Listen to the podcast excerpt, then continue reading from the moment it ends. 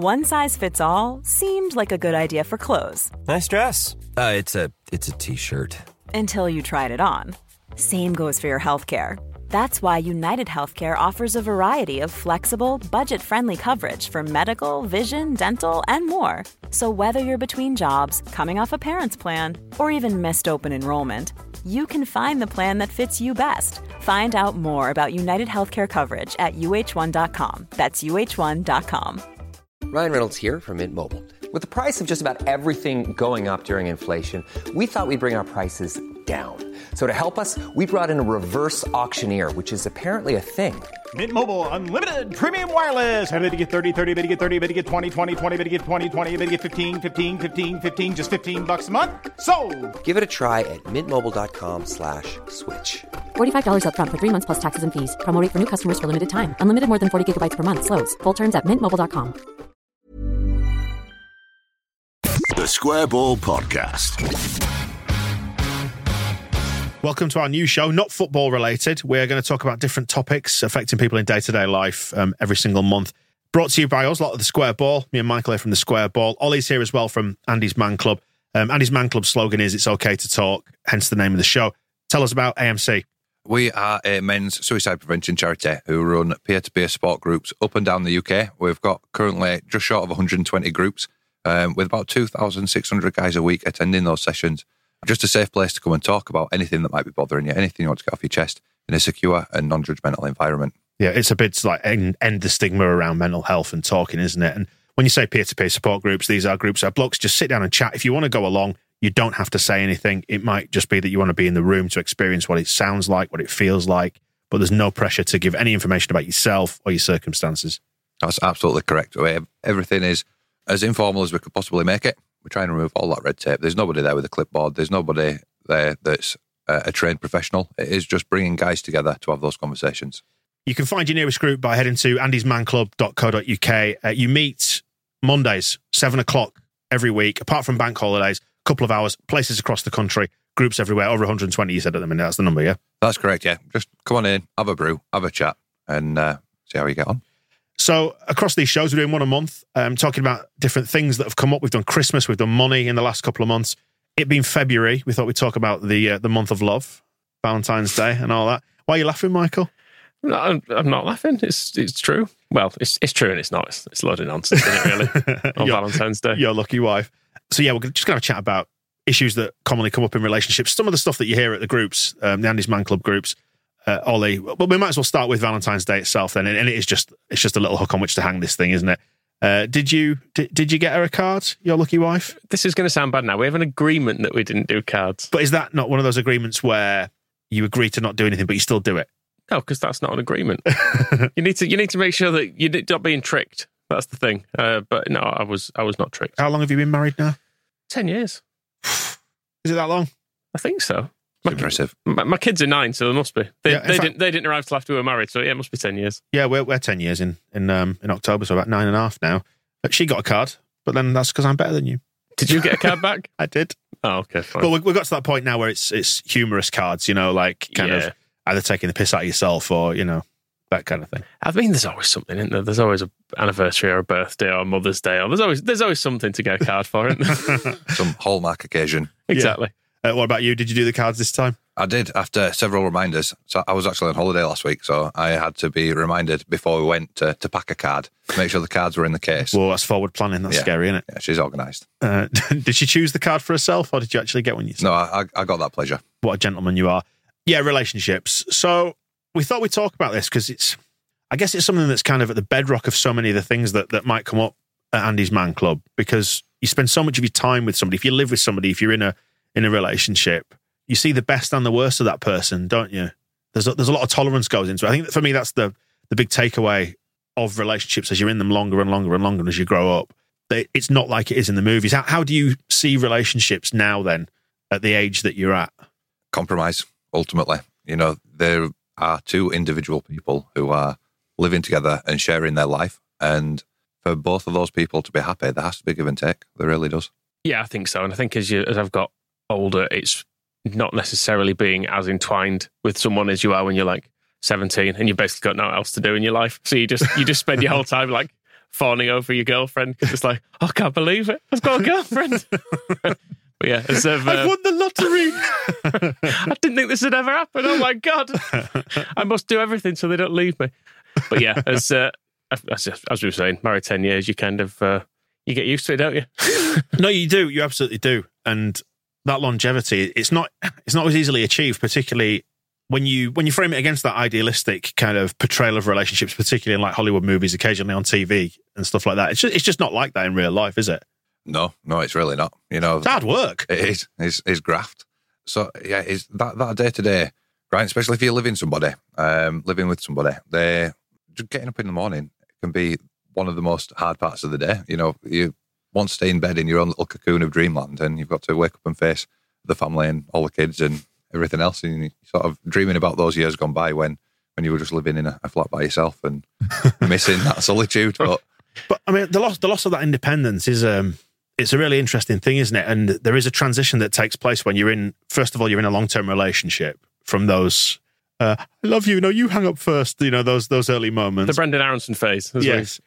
but this is a non football podcast. Remember, we're not doing football in this one. True, but yeah, we've uh, we've created Yeah. a little a little, Little fantasy, fantasy. in, in our own head of him and his girlfriend being so deeply in love. Yeah, young, beautiful, unscarred by life. I love you and all that. But yeah, you do, and then and then when kids come along as well, you go into a different phase as well, where I think I, I struggle with this a little bit. I'll hold my hands up and say it took me a few years after having the kids to go from that point of you know when you're in an early stage of a relationship, it's lots of fun, and then you sort of cohabiting and it's still just the two of you in your own little world, and then kids come along, and suddenly you need to keep this creature alive. That's priority number one, isn't it? And then you realize as they grow and their demands become greater, that they move to the forefront of your existence, and you're not so important anymore. You're not number one. For me as well, when because I had twins, when the kids arrived, we started leading completely separate lives, more or less. Because I was obviously did my two weeks leave back at work, and because you didn't get any sleep during the night, within about six, after sort of six months, it calmed down, and we started to, you know, you could get them down for like five or six hours at a time, and it was it was kind of all right. But in the early days, if we both tried to be awake and and sleeping at normal times, you were just constantly awake. Was the essentially the pattern. So I, it'd work that I'd come home from work, my wife would go to bed. I'd then do the sort of late feed, nappy change, put them to put them down about one in the morning, and from that point she took over. So like she'd have a good block of sleep early, I'd have Yeah. a good block of sleep late. But essentially, there's a bit in the middle where you go, "It's you now." This The is elbow in your- the ribs. This is this is your bit. I've just I've, I've done the other bit, but you know you just don't see each other for quite a long time. Yeah, so we, uh, we did similar because I was still DJing in the clubs at that point, which w- which actually worked quite well when the kids were younger. It's when they started going to school and you needed to start getting up on a morning that it all went up, all went tits up. But when they were just like infants and, and toddlers and stuff, it wasn't too bad. So I'd come in from work at like you know two in the morning or whatever, and then I'd do that that middle of the night feed, and then go to bed. And it meant I got a good sleep. Uh, my wife got a good sleep as well in the run up to that. So that worked out all right. But um, in the intervening period, though, you just don't really see each other. No. and I mean, I'm I'm quite lucky as well in that we've got grandparents on both sides who are very supportive and have been happy to have them for a night, like overnight and stuff, from relatively early on. So I know some. I've got you know I've got mates who've three years into having kids and they're like I said we've never had a we've never had a night out because we've got we've got the kids and there's no one to look after them. And you think bloody hell, must be really tough. I mean, you've got a, a right old brood, haven't you? So um, under your roof. Um, so have you have you coped with that? well, there's Bear, a bearing in mind, we were talking just before we came on air to talk about this. That you were saying I've barely slept this week. there's absolutely a reason why I've got no hair left whatsoever, and it is those those four little cherubs. But yeah, it's interesting you touched on that, Michael. The the whole babysitting thing becomes a lot more different, difficult when when you've got four of them. And I feel guilty palming all four children off on anybody. So sorting like different babysitters out for different groups of children is a, a bit of a nightmare. But it does mean that we've got very little time together, and that's fine. You know, we live together. We have an hour on the couch in the evening once everybody else has gone to bed. But it's it's yeah, it's a struggle sort of trying to fit that in with everything else, whether it's work, whether it's you know me going out, whether it's her going out, just trying to find a nice little bit of time for us together. I think it it is difficult, but it's really important as well. It's really important. I think this last week we've been really lucky. We went on holiday with with some of her family, so there were nine of us in total. You took babysitters with you. That's what you're Yeah, saying. exactly. Yeah, pre-prepared with babysitters, and it did mean that we got to have a little bit of time just by ourselves with that that pressure being uh, alleviated. I remember last time we went on holiday when it, it was just me and Rebecca and the kids. I came back needing another holiday um, because it was just so stressful constantly. Didn't get a chance to switch off at all. Uh, my youngest was two at the time, And That's always fun on the plane, isn't it? yeah, she just needs constant attention. She's three now, so there's loads of difference there. Um, But it's about three when they can start to operate an iPad like properly. yeah, So have that. yeah. There's no internet on the plane though. She likes YouTube, so ah, that old chestnut. Did, you, did you find as well that did you like go out for a, a meal when you were on holiday when the kids are all being looked after by the family that are along with you, and you just sit there and end up talking about the kids? yeah, yeah. Oh, I'm wondering what they're doing. Yeah. It, I hope they're all right. I hope they're not being naughty. And it's like just, just switch off five minutes. The other, the other tensions you have, when, particularly when they're little, is you you you can end up essentially in a constant competition as to who's busiest and who's more tired. Yeah. It's like, well, I've been at work, I've done this, yeah, but God, I've, essentially you end up in a period where it feels like neither of you have any time to yourself, yeah. and so you can end up both a bit like frustrated with each other, which is unjust because it's the kids' fault. You should blame the kids. Of Yeah. course, of course you should. And absolutely take it out on them. No, don't take it out on them. But it's just the reality of it, though, isn't well, it? this It's is it. Yeah, it- it does. Fit, it feeds into an interesting idea about like your energy levels and your capacity. And and one of the things that I've taken from reading all sorts of stuff and listening to podcasts and stuff is the idea that you know you've only got a certain amount of capacity within any any given day. And it feels like as you get older and your responsibilities grow greater, that your energy levels and your capacity levels kind of drop.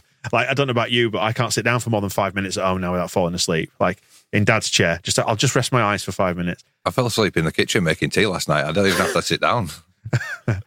so different things will will drain your energy levels in different ways be that your partner your kids your job or whatever it might be and when you're trying to juggle all three it's hard work everything comes at once as well. Typically, I know people have kids at all ages, but typically you're in a you start having kids at the point at which you've just bought a house, just got married, you're kind of in the thick of your career and trying to progress that somewhat.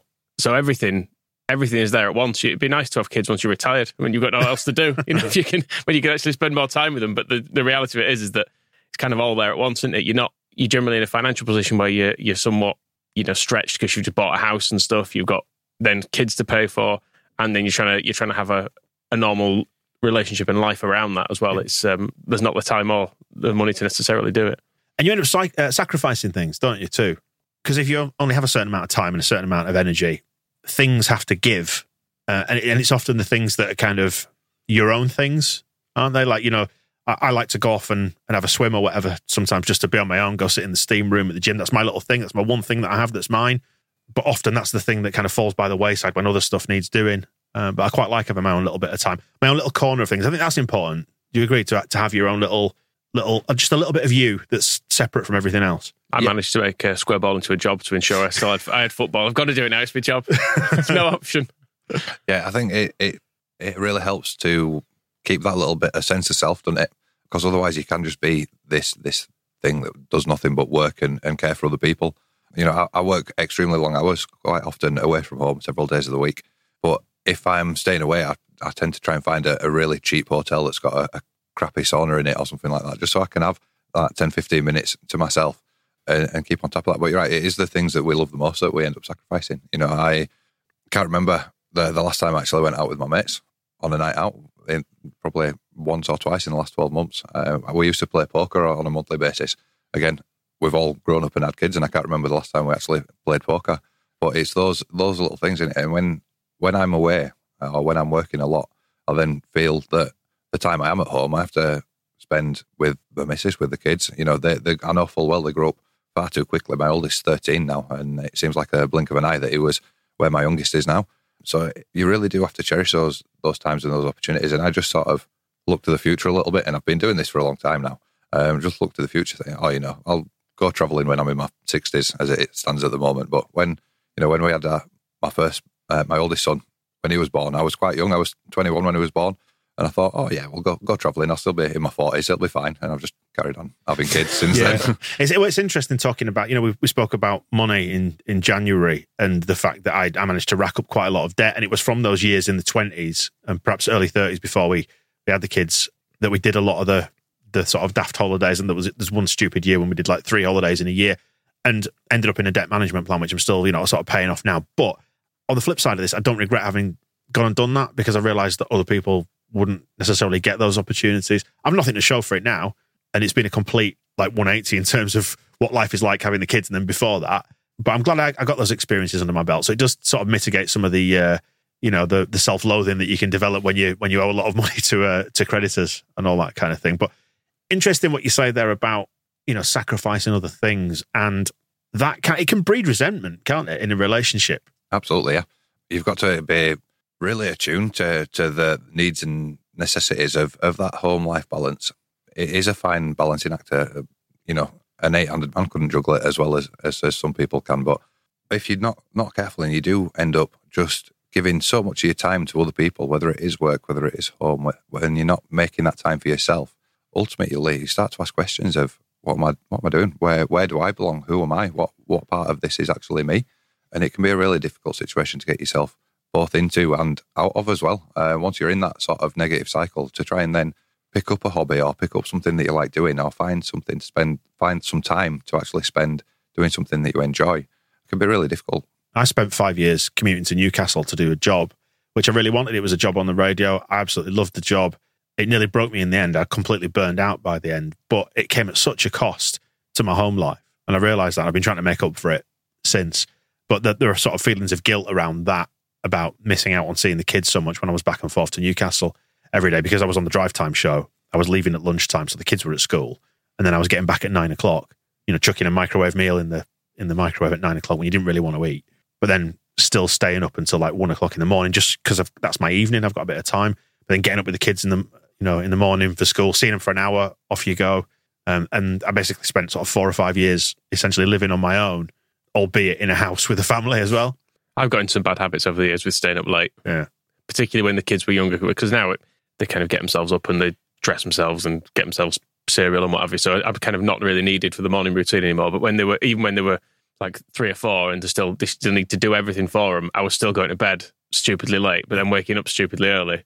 But I was going to bed late because I thought oh, I just need some time for myself. Yeah, it, yeah. it was the only bit. It was the only bit available. Was basically it was if I eat into some sleep. Yeah, So it exactly. doesn't do yeah. any good. No, no, and, no. and it means as well like you just you're by yourself in that period as well. Yeah. which, um, which is good and bad, I suppose. Um, yeah, I mean, loneliness can be felt in a relationship, and you can still be lonely in a crowded room. It's probably worth mentioning that because I dare say that's something that comes up when you you got you got the talking groups as well, and people will come to Andy's Man Club to try and mitigate loneliness. And there's absolutely nothing wrong with that because it is, it's a peer to peer support group. It's just blokes talking in a room, and actually that could be your thing if you need a little bit of something away from home. Yeah, absolutely. I think when we were in that, that cycle that we were, especially the one we were just talking about, um, it can be a very lonely place when you don't have that time for yourself, when you don't have time to go and, and do things that you enjoy doing, when you fe- feel like you are simply living for other people. But it's difficult to to sort of explain that sometimes it, without upsetting those people that you are caring for or caring about. You know, it's, it's hard to say, "No, I don't want to spend quite as much time with you, you know, and them not be offended by that. But yeah, it is something that comes up in the groups. And we do have a lot of the guys that come to the groups just as a place to get away from it for a little bit, come down and, and have a chat with some of the other guys. Because it might be that they've, you know, recently had kids and they're sick of speaking to nobody but two and three year olds, or um, it might be that they spend their entire life working and, and just need a, somewhere to, to unplug from that a little bit. But, you know, guys come down for ultimately for, for all different sorts of reasons. But one of the one of the big things that we do see is, you know, isolation within that relationship or the other end of it where they've they've come out of the back end of a relationship and they, they need somewhere to go and talk about that. One of the I'd say one of the most prevalent reasons why people come to Andy's Man Club at the moment, or what in the time that I've been involved with it, has been through access to children on the on the back of a, a broken relationship and, and struggling with not seeing the kids every day. You know, that that's something that I've got personal experience with as well. When I split up with my, my eldest's mum when he was sort of four, four or five. Um, That's really difficult. That's a really difficult thing to do, isn't it? To- Yeah. To, go from day to day access to essentially none and having to figure out a new plan. I think waking up and him not being there in the morning every day was was possibly the worst feeling I've ever felt in my life, and it took a long time for me to be able to organise that in my head, to be able to put something in place that meant that I didn't just feel shit every day because he wasn't there. So just leaving that relationship on its own and having to find somewhere to live by myself and get used to living on my own for it again took a long time. took probably sort of twelve to eighteen months just to be comfortable in that flat by myself. Um, and uh, eventually, what I decided was that in the time that I didn't have my son, I was going to make things better for the next time that I had him. Um, so during the week, when when he was with his mum, I spent that time sort of decorating the flat, organising his bedroom, getting him things that he'd enjoy, bettering myself so that I could be a better person. So that when we did have that time together, it was better than the previous time. And I, I quickly, well, not quickly, I eventually learned that I'd traded quantity for quality. I was no longer, you, you know, I, I wasn't seeing him every day, but when I did have him, it wasn't in this hostile environment that we were living in before. There was a lot of tension um, in in the the house before their relationship ended. So when I was seeing him every day, there wasn't that quality of, of, of time there. You know, we didn't have a great environment to be in, and it was only once I'd left that situation that we really started to develop our relationship uh, between each other as well. You know, it, it was a difficult time for him. It was it was four five, and I'll always remember one day picking him up at the I met his mum at the train station, and he just had an absolute meltdown on the train platform, and it, it was because well, I sort of asked him, you know, why why what's what's what sort what's brought all this on sort of thing, and he just quite simply cried out, "I don't want to have to choose between you," and it broke my heart. I was like, "You're not. You don't have to choose between us. You know, we we can both be here for you." And the train dr- driver actually saw what was going on, and for some unknown reason, he had a bag of sweets in the, the cabin of his train He said he, he, you know helped us get on the train and, and gave him some sweets and helped calm him down. But it, it's something that I'll never forget. That stays with you. That yeah, yeah, it really does. And anytime he gets upset now, that, that's what I remember. I remember that scared little boy, and I've spent a lot of time and a lot of effort trying to mitigate that. Um, trying to make sure that my home is his home as well as his home on the other end. You know, making sure he's, he's got his own space, his own own stuff. He has, it, you know, his own clothes at my house, and and I just want it to be somewhere. I've always wanted it to be somewhere that he could just feel like is his as well, um, as well as his, his other house. Um, and I mean, if you ask him, he'd probably now say that he's, he's quite fortunate the fact that he's got two places that he can go to. Um, he's got two lot sets of stuff. He's got both a, an Xbox and a PlayStation. He's got one at mine and, and one at his mum's. And, and a better environment that they're both. It's better to have two good environments, isn't it, or two better environments than the thing that you had before. And what you were saying there, I find interesting as well about almost like it, it's provided a sense of focus about that time, about it being a better time, a quality time, rather than just being there all the time. Because it's, it's easy to be around someone, and the same goes for relationships, not just for the kids. If you're around someone 24 7, to not sort of be switched on to, to those quality times, it's easy just to drift, isn't it? In any sort of. Yeah, just you, just being around someone is enough, you can almost think, yeah, can't you? yeah, yeah. You almost take it for granted, don't you, a little bit? If, if something's there every day and it's only when it's removed from, from that day to day that you start to appreciate it a little bit more or, you know, want, want after it a little bit more. So that that was my main focus was not just better in the the home and the environment, but better in myself as well, because I wanted to make sure that we enjoyed each other's company. And if I was sat there in the the, the dark place I was in at the time, it was never going to be uh, an ideal environment to be to be having a, a child in and, and being the best dad that I could have been. So it was actually around that time when I just after I'd moved into that flat that I first went to Andy's Man Club because I knew that I needed to become a better version of myself. Not for me, but for my son ultimately to make sure that I could be a provider still, even at a distance, and, and give him everything that he needed as a as a young lad. To tie into the relationship side of it as well, I guess when you're, I don't know whose choice it was exactly to end that that relationship. It sounds like you were just essentially not very happy in it, but you know, in you're ending it, and as part of that, it does fundamentally change the your relationship with your son. It's because huge- he's- huge because- collateral because damage, you- isn't it? Exactly. You, you've, as, I guess, for a while, you're probably balancing like, well, do I put up with this unhappiness because there's other unhappiness over the hill, sort of thing. If I if I make a decision to leave here, and I, I, that's a thing that I probably I think a lot of people find themselves in that position. Absolutely, I was. Um, it, it was drawn out. It was it was a really drawn out breakup, shall we say? For that exact reason, I didn't want to not see my son every day. I didn't want to not be there in the house with him, and ultimately, I had to weigh up everybody's happiness, and I, I came to the decision that we'd all be happier and we'd all be in a better position eventually if we weren't together. Um, It's, but it's hard. It's hard to make that decision to inflict pain on someone, isn't it? yeah, I mean, because we've, we've all been in that situation where you've where you've gone. Do you know what? Fuck all this. I just want to go live in a cabin in the woods. You lot are doing my head in. We- And we've all we've all reached that point at some point. Whether it's you know whether you're tired, work's been difficult, and you get home and your other half just says something to push your buttons, or and you realise you know your tolerance has, has dropped, and you just think, oh, f- just forget it. I just I just want to go be on my own. And actually, the, the thing that kind of generally pulls you back is thinking, look at the big picture here. What would you lose by going and living in a cabin in the woods? Quite apart from internet access. Yeah, I mean, I bought a, a family tent um, probably about two years ago so that we could all go camping together. And about six months six months later, I ended up buying um, a one man tent as well, just so that I could go and live in the woods by myself for a few days. Um, really valuable, really valuable. Have you used it? Um, yeah, yes, I have. Bit of respite care for yourself. Yeah, just go get lost in the mountains and uh, yeah.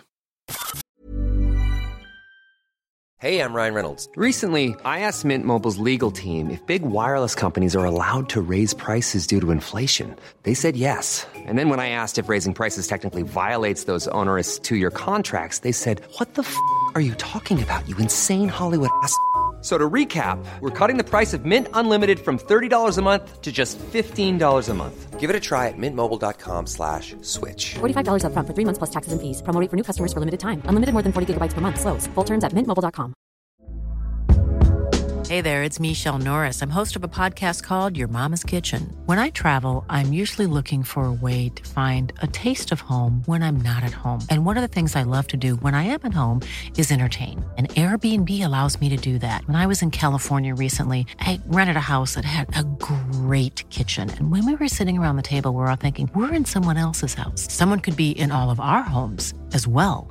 If you have a home, but you're not always at home, you have an Airbnb. Your home might be worth more than you think. Find out how much at airbnb.com/slash host.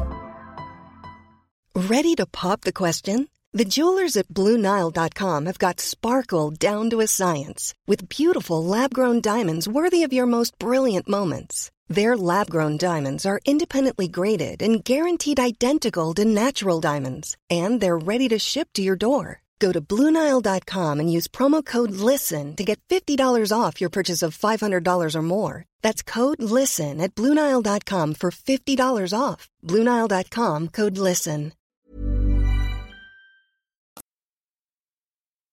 I mean, just going back to those early days, we were laughing about it before. Can you think back to a time when you were younger, less wise, maybe, where you've done something stupid in pursuit of a relationship or something's happened in a relationship that you look back on and think, why did I do that? I think only the years between like 16 and about 25. and about 35. Just that period, really. Just that whole. Just the whole thing. You that look, back, you look back on certain things, don't you? You Go, what an idiot. Yeah. For, for a variety of reasons. But I mean, bear in mind, you played up the being unromantic thing. I think I'd, I'd kind of swung the opposite way in my younger years. And then as time went on, I was like, just being stupid here. This is, I'm, I'm giving too much kind of thing. Like I was, because I was with a girl, my girlfriend from sort of sixth form for five years. So like all through uni and stuff. And when that ended, you sort of think, oh, it was a waste of time, wasn't it? Which on reflection, It wasn't because it, it's it, made- abs- it absolutely wasn't on Yeah. reflection. Yeah. But when it when it ends, you just go stupid, wasn't it? All the stuff I did to, to try and maintain that, and now it's gone. I Like- adopted you a penguin. like, uh, so that yeah, I guess that. Give me that thing. penguin And, uh, back. we've talked about my Peruvian adventures before as well. Yeah, and, um, yeah. that was that was with a girl. I met a, a Peruvian woman in a nightclub in Boston, and then A few months later, I Was was that in Boston and Lincolnshire or South Boston? America, um, uh, Massachusetts? Massachusetts. Sorry, then uh, a few months later, I was in South America with her because she was going anyway, and I was like, "Oh, can I come?" I don't, I know what to do. I love you. So uh, yeah, so I did that. Did you imagine uh, a life together, an exotic transatlantic relationship with a Peruvian wife? I suppose I did really. Yeah, didn't happen. No. Nah, should, nah. It, it was it was clear fairly early on it wasn't going to happen as well. Why? What was it? Was it quite toxic? Quite different, Right. quite different. I think the um the stuff you get in the very early stages of being with someone, you it's quite intoxicating, isn't it? And, and the different stuff is kind of interesting. Yeah, yeah. but you can realize relatively early on that actually it's just a bit of a nightmare and maybe maybe some of your your differences are not uh, are insurmountable despite the fact you might really like each other in other ways I've just got views of you, like a, a vision of you, sorry, being in like this whitewash building somewhere in Peru, waking up one morning and going, "What am I doing? I'm basically a prisoner here." it wasn't really the, the whitewashed buildings it was more like because we were we were staying with their family quite a bit it was more like when we were staying at some random auntie's house and I've stood in the dog's piss and I'm like what am I doing I just remember that because we had to sleep in separate rooms too because Of it course, was Catholic. Yeah. they, we weren't married and all that, so it, Yeah, had to yeah. to be put separate. So I'm like in, in the box room where the dog's pissed in it. it's just like, ah, How, how old were you then when when this happened? Twenty three. Oh, you think you know? Something You, like think that, you, I got, guess. you got the world figured out at 23, don't you? As well, Yeah. that's the thing. Yeah, but I mean, good experience, I suppose. Um, it builds your resilience and builds your character, doesn't it? Mm, yeah, but uh, I mean, that was one of those that uh, trapped in a different situation, I suppose. Not less serious because there are obviously no kids involved, but a situation of being the other side of the world with someone and you're sort of seeing it through because of that. But Right, you, yeah, equally, back of your head, you're thinking, I, I, think I it's could just go- get on I a think- plane. I think it's going quite badly wrong. Is this? If I just go and get a, a flight home, but equally, I've put, I've kind of I'm fully invested in it now. So Yeah. I'm I'm going to continue for now and see how it goes. But it ain't going well. It would be the uh, the the brief version of But, it. but when you're in your twenties as well, it- it's harder to have that clarity of thought, isn't it? To to realize when you're doing something stupid or, or you're doing something wrong. I mean, I, I mean, going back to probably prior to that, there was a girl at my university who I, I gathered had a, a bit of an interest in me, and I'd kind of played a bit fast and loose with her, and she. Uh, went on a flight. won't, I won't embarrass you asking. What exactly do you mean by that? hadn't done no, hadn't hadn't hadn't done anything, but I'd kind of encouraged her, then discouraged her. Ah, okay. Might have got off with a friend, um, but let's not get into that. And just felt horrifically bad for it. And she was, I did geography. She was in the year below me on the course, and there was a field trip that they went on. I think it was just prior to Christmas, and I think I was staying around right up until the end of end of term and beyond the end of term. And they flew back in, and I thought, I thought I'm going to go up to the airport and meet her and, and say sorry and make amends to her. And I got up there in uh, arrivals, just you know when you you know when you see the films, people holding signs. There was no sign, thankfully, and uh, she, she walked back out through passport control, you know, through the doors, holding hands with her ex boyfriend, and I was there to meet her. She's like, "What are you doing here?" Um, Oh, you didn't. You, I see. I'd have just curled up in a ball at that point. Oh, no, I I'd have wanted fully to, hedgehogged it. just get out of the way. I'm just going to go now. Oh, fancy! There was no, there was no excuse for it because I'd driven out to, to Newcastle Airport to go specifically pick her up, and she just walked out with her ex boyfriend. Did you give him a lift as well, just to complete the humiliation? No, no. I just I took the the I'll drop him off at his house. Oh, you, you you're getting out here too, are you? took, took, Brilliant. took the 20 minute journey back into town on my own and died every single mile of that journey. I was like, no, no, no, no, no. Ah, that's, that's what being young's about. Though, doing Doing stuff like stupid doing stuff. stupid stuff like that, where you just late, years later you go, What were you for Christ's sake, Yeah. like, what an absolute fool. You had a moment where you thought, what was I thinking? A few. I think that one that springs to mind is is um, actually getting into a relationship with somebody that the first night I met them was uh, in the back of my friend's car in a, a car park, and we had we had some adventures in the back of the car with Never with had my- you down for a dogger. with my friend sat in the front. Um, and yeah, for some reason, I thought it was a wise idea to pursue an actual relationship with this uh, this individual. Didn't work out well. No, no. See, I, I had a, a few of those when I was younger. When I, I basically didn't have it. You in- were a dogger too. I was also into dogging. But I basically didn't have it in me to have a one night stand, so I'd end up having like a short relationship with Yeah. with someone because I, I even though you're thinking, ah, nah, It's funny. I was a serial monogamist, I think, as well, because I was I, Yeah. I was the same like um, girlfriend from sixth form up through to the first year at the end of the first year of university. Sorry, and then suddenly was cast out into the world at like nineteen and single. But it's all I kind of I'd, enjoyed being in a relationship, so I think I felt obliged to kind of go and try and pursue relationships as Mm. much as I could because I thought that's what you had to do. I think I always felt like I needed to be in one as well because I thought "Ah, I might not get another offer. this could be it. this could be it, which is daft because I know when it, when you particularly when you leave a long relationship, I think that was the nice thing when I, my girlfriend I was with for five years. Obviously, felt gutted about it on and off for years because you do, don't you? Sort of when you look back on stuff, but essentially when I started feeling better was when I went out and I was like, oh, it's fine. Other people will still. Well, Yeah. other people seem willing to tolerate me. maybe this is maybe it's going to work out all right. Prepared to tolerate me. But you know, you the have that- bedrock of your marriage, Michael. no, but you have that. uh, No, pre-marriage, I'm talking. But no, you no, it's the bedrock of your marriage now. Oh, now it is, Grim yeah. endurance. Of course, I think on her part more than mine. That's what I meant. yeah, yeah. So, um, but yeah, that that first bit where you get out of a long relationship, you're like, I fucked here, single. Yeah. This is, this is me now, singer. I was like, you know, 22, thinking, I'm this is me done. Yeah. I'm just, I might as well uh, just get my little my little one bed grief pad sorted and set, settle down for the rest of my life. I mean, that, that is that's funny because it, it kind of mirrors what you were saying, Oli, there about it taking time to get used to living on your own and the adjustment you have to make, particularly when when kids are involved. That um, I don't know, you have to be in the right headspace to be single and be fine with it because there's so much sort of social pressure on having relationships, particularly if all your friends are in them. Absolutely. Um, and from from that relationship I was talking about before, um, it was the first time after I finished that relationship that I was not pursuing any sort of um, romantic ideal, shall we say. I was not necessarily comfortable on my own, but I didn't want to be with anybody either. I knew that I needed to focus on on me for a little bit. I'd, I've probably gone from relationship to relationship or fling to fling, almost back to back before that, leading up to that. And it was that sort of period of growth, if you like, just being by myself that, that led me to a position where uh, I understood what I actually wanted from a relationship, uh, more particularly what I didn't want from a relationship. Um, and it was only through those those mistakes I mean, not all of them mistakes. Some of them were, but you know, Learning le- experiences. learning experiences. Yeah, they, they were all mistakes. But it was only What, sort- what sort of a car was it, by the way? it was a Vauxhall Vectra, Oh, and nice. one of the old ones. Quite roomy then. Yeah, it, well, Oh, good. it was big. I am pleased. What an image. But yeah, it was only through those learning experiences that I, I learned what I was actually looking for in a relationship. And you know, I've, I've been with my missus now for coming up to seven years. Uh, we're engaged. We, you know, we've got kids together, and I'm I'm happy now. And I don't think I would have found that relationship if I hadn't spent that time reflecting on on previous relationships and where they might have failed and, and what might have gone wrong. I mean, there was a lot of sleepless sleepless nights during that period whilst I was, you know, two o'clock in the morning, just sat there calling myself an absolute idiot and regretting a lot of decisions that I'd made. But during that period of re- reflection, I really learned a lot about myself and, and what it was that I was actually looking for.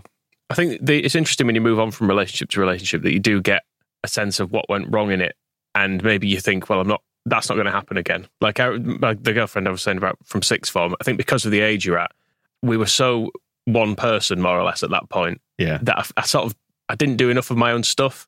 And if she wanted, if she said, "Oh, do you want to do this?" I would be, I would just go yes, straight away. I wouldn't say, "Oh, actually, I've kind of."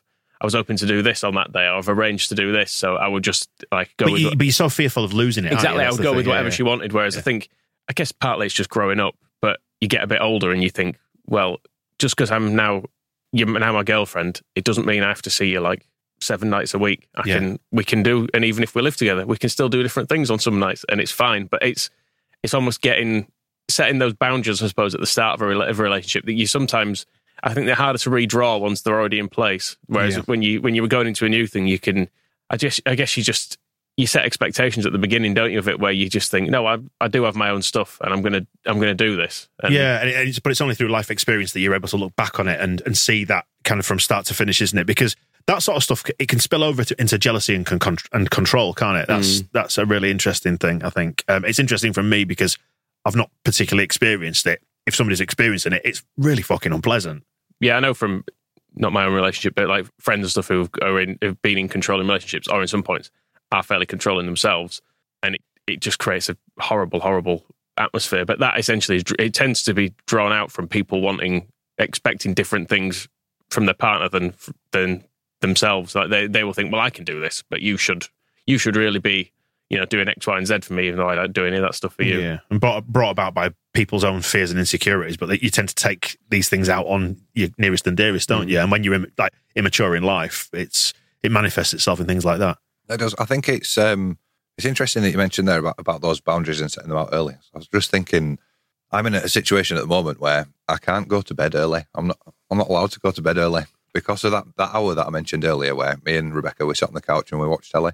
If I say that I'm going to bed before we've had that time together, she gets upset. What's wrong? Yeah, she gets upset. Oh, I don't want to spend time with her, and it's because it's what we've always done. Mm. Um, I've just had a bit of a, a light bulb moment there. But but that comes down to Get some of the glasses with the eyes on, painted on. but that does come down to communication, doesn't it? And which is, I guess, at the bedrock of any successful relationship. And you know, I'm in no way, shape, or form in a position to give out lectures on any of that because we all fall short of it at some time or another, don't you? Because sometimes it's easy just to shut up and think. Speak oh, for yourself. I'll just no. You think you think oh, I'll just I'll I'll internalize it. So fucking what, whatever. You know, like, and that's often the way that people deal with things.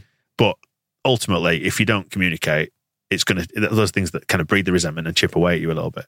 Yeah, absolutely. Um, you've got to be both an open book and on the same page, aren't you? If you like, you've got to be able to express your intentions and your needs and your desires, as well as be willing to interpret other people's as well and, and enca- encapsulate those in your own little story, if you like.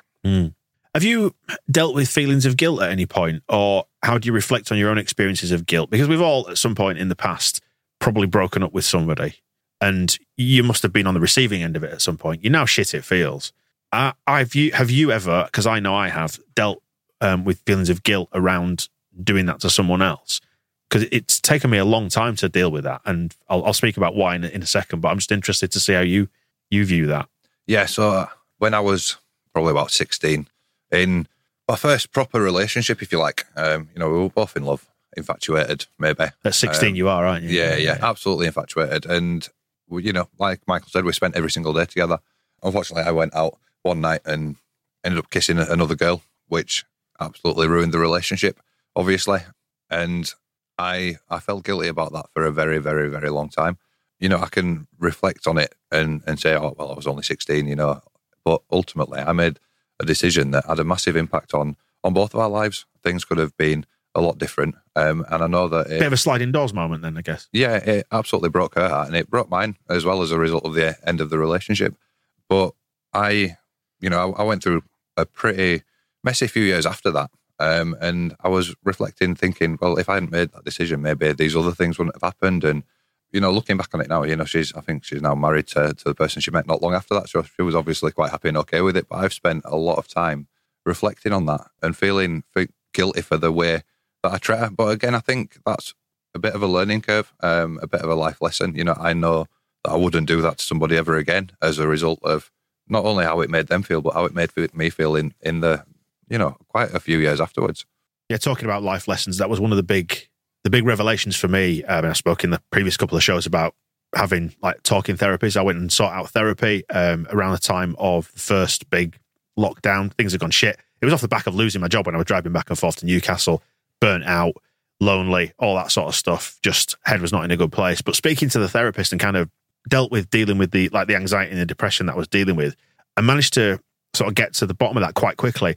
And it left us a couple of spare sessions. She started talking about like traits she'd picked up in my personality from speaking to me.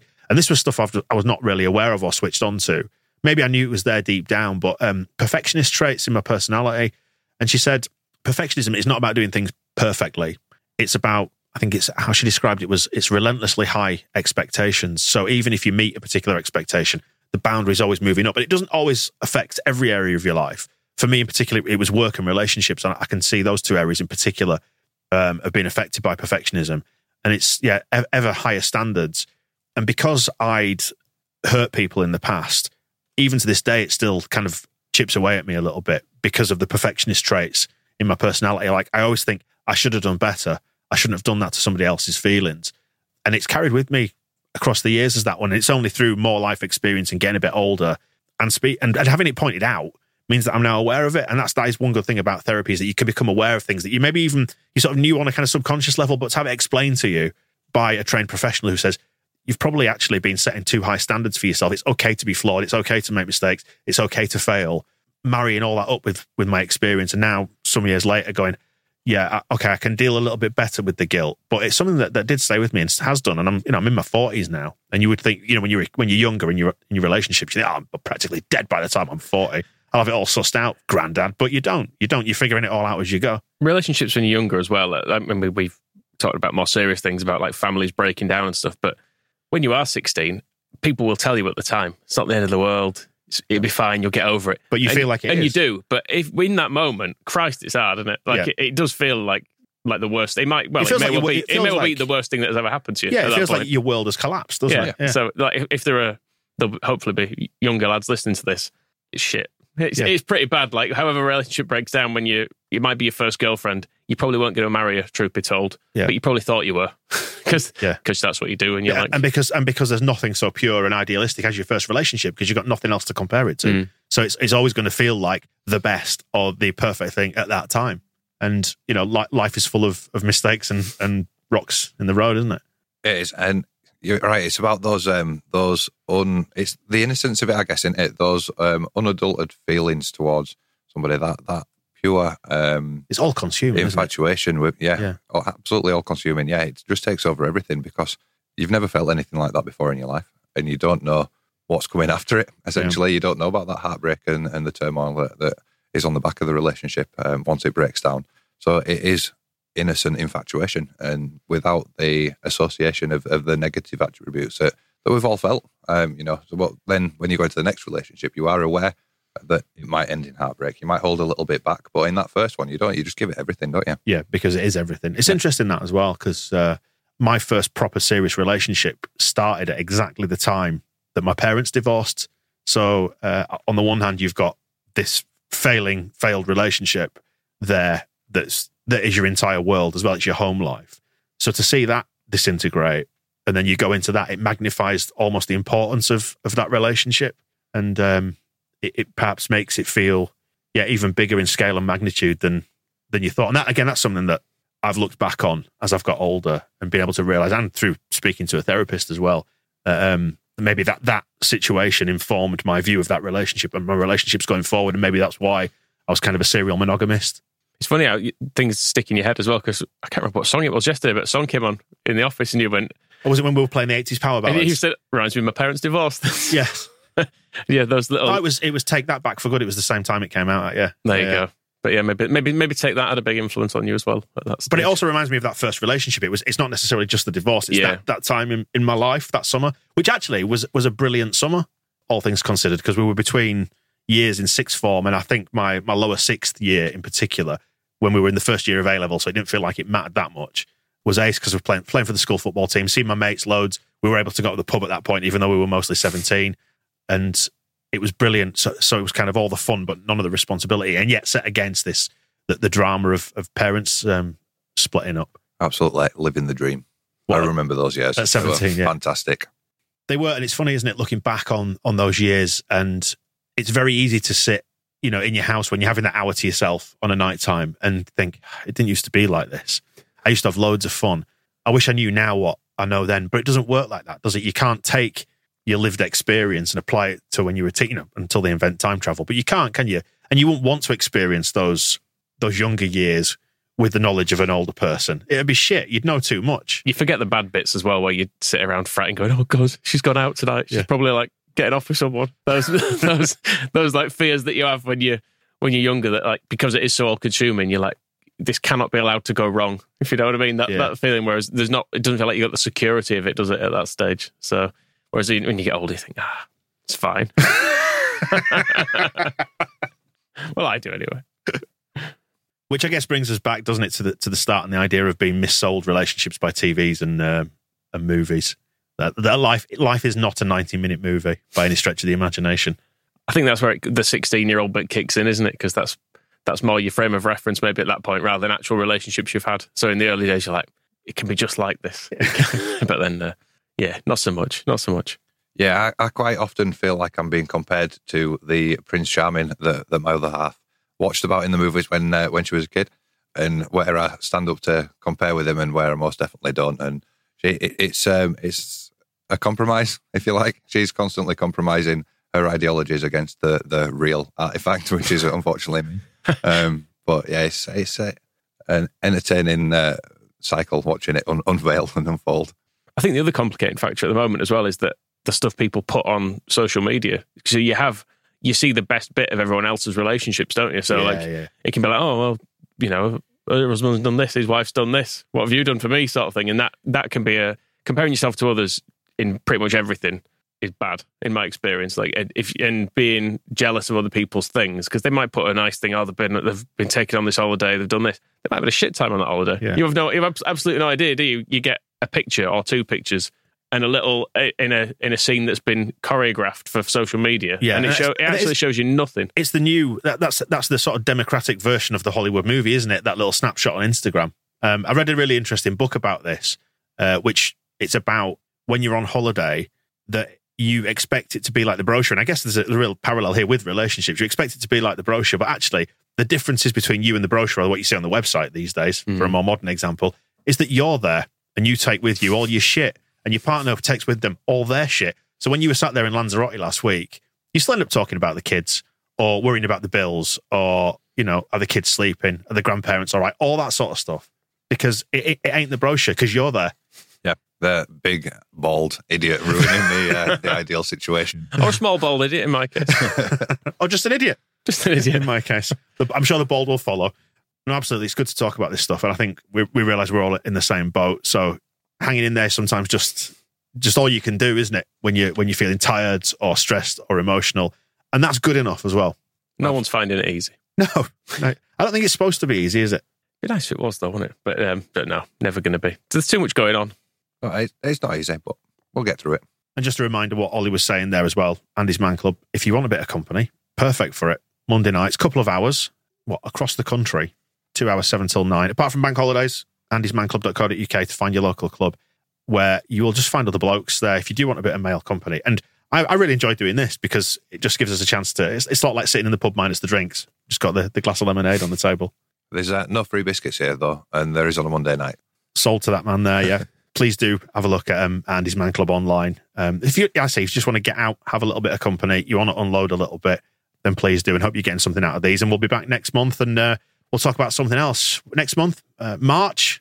Easter eggs? No, is that is that April this year? I can't remember. It moves around, doesn't it? But yeah, we will we'll We'll have a find chat. something. Yeah, we'll definitely find something, um, and we'll be back for you uh, for next month. Thanks for joining us on this one. We'll see you soon. The Square Ball Podcast.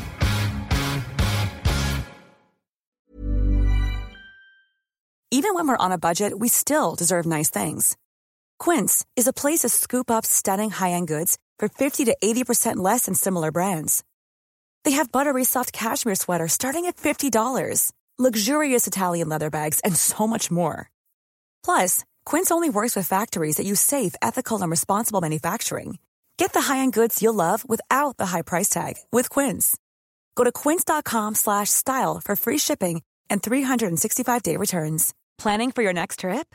Elevate your travel style with Quince. Quince has all the jet-setting essentials you'll want for your next getaway, like European linen, premium luggage options, buttery soft Italian leather bags, and so much more. And is all priced at 50 to 80% less than similar brands. Plus, Quince only works with factories that use safe and ethical manufacturing practices. Pack your bags with high-quality essentials you'll be wearing for vacations to come with Quince. Go to quince.com slash pack for free shipping and 365-day returns. Mom deserves the best, and there's no better place to shop for Mother's Day than Whole Foods Market. They're your destination for unbeatable savings, from premium gifts to show-stopping flowers and irresistible desserts. Start by saving 33% with Prime on all body care and candles. Then get a 15-stem bunch of tulips for just $9.99 each with Prime. Round out Mom's menu with festive rosé, irresistible berry chantilly cake, and more special treats. Come celebrate Mother's Day at Whole Foods Market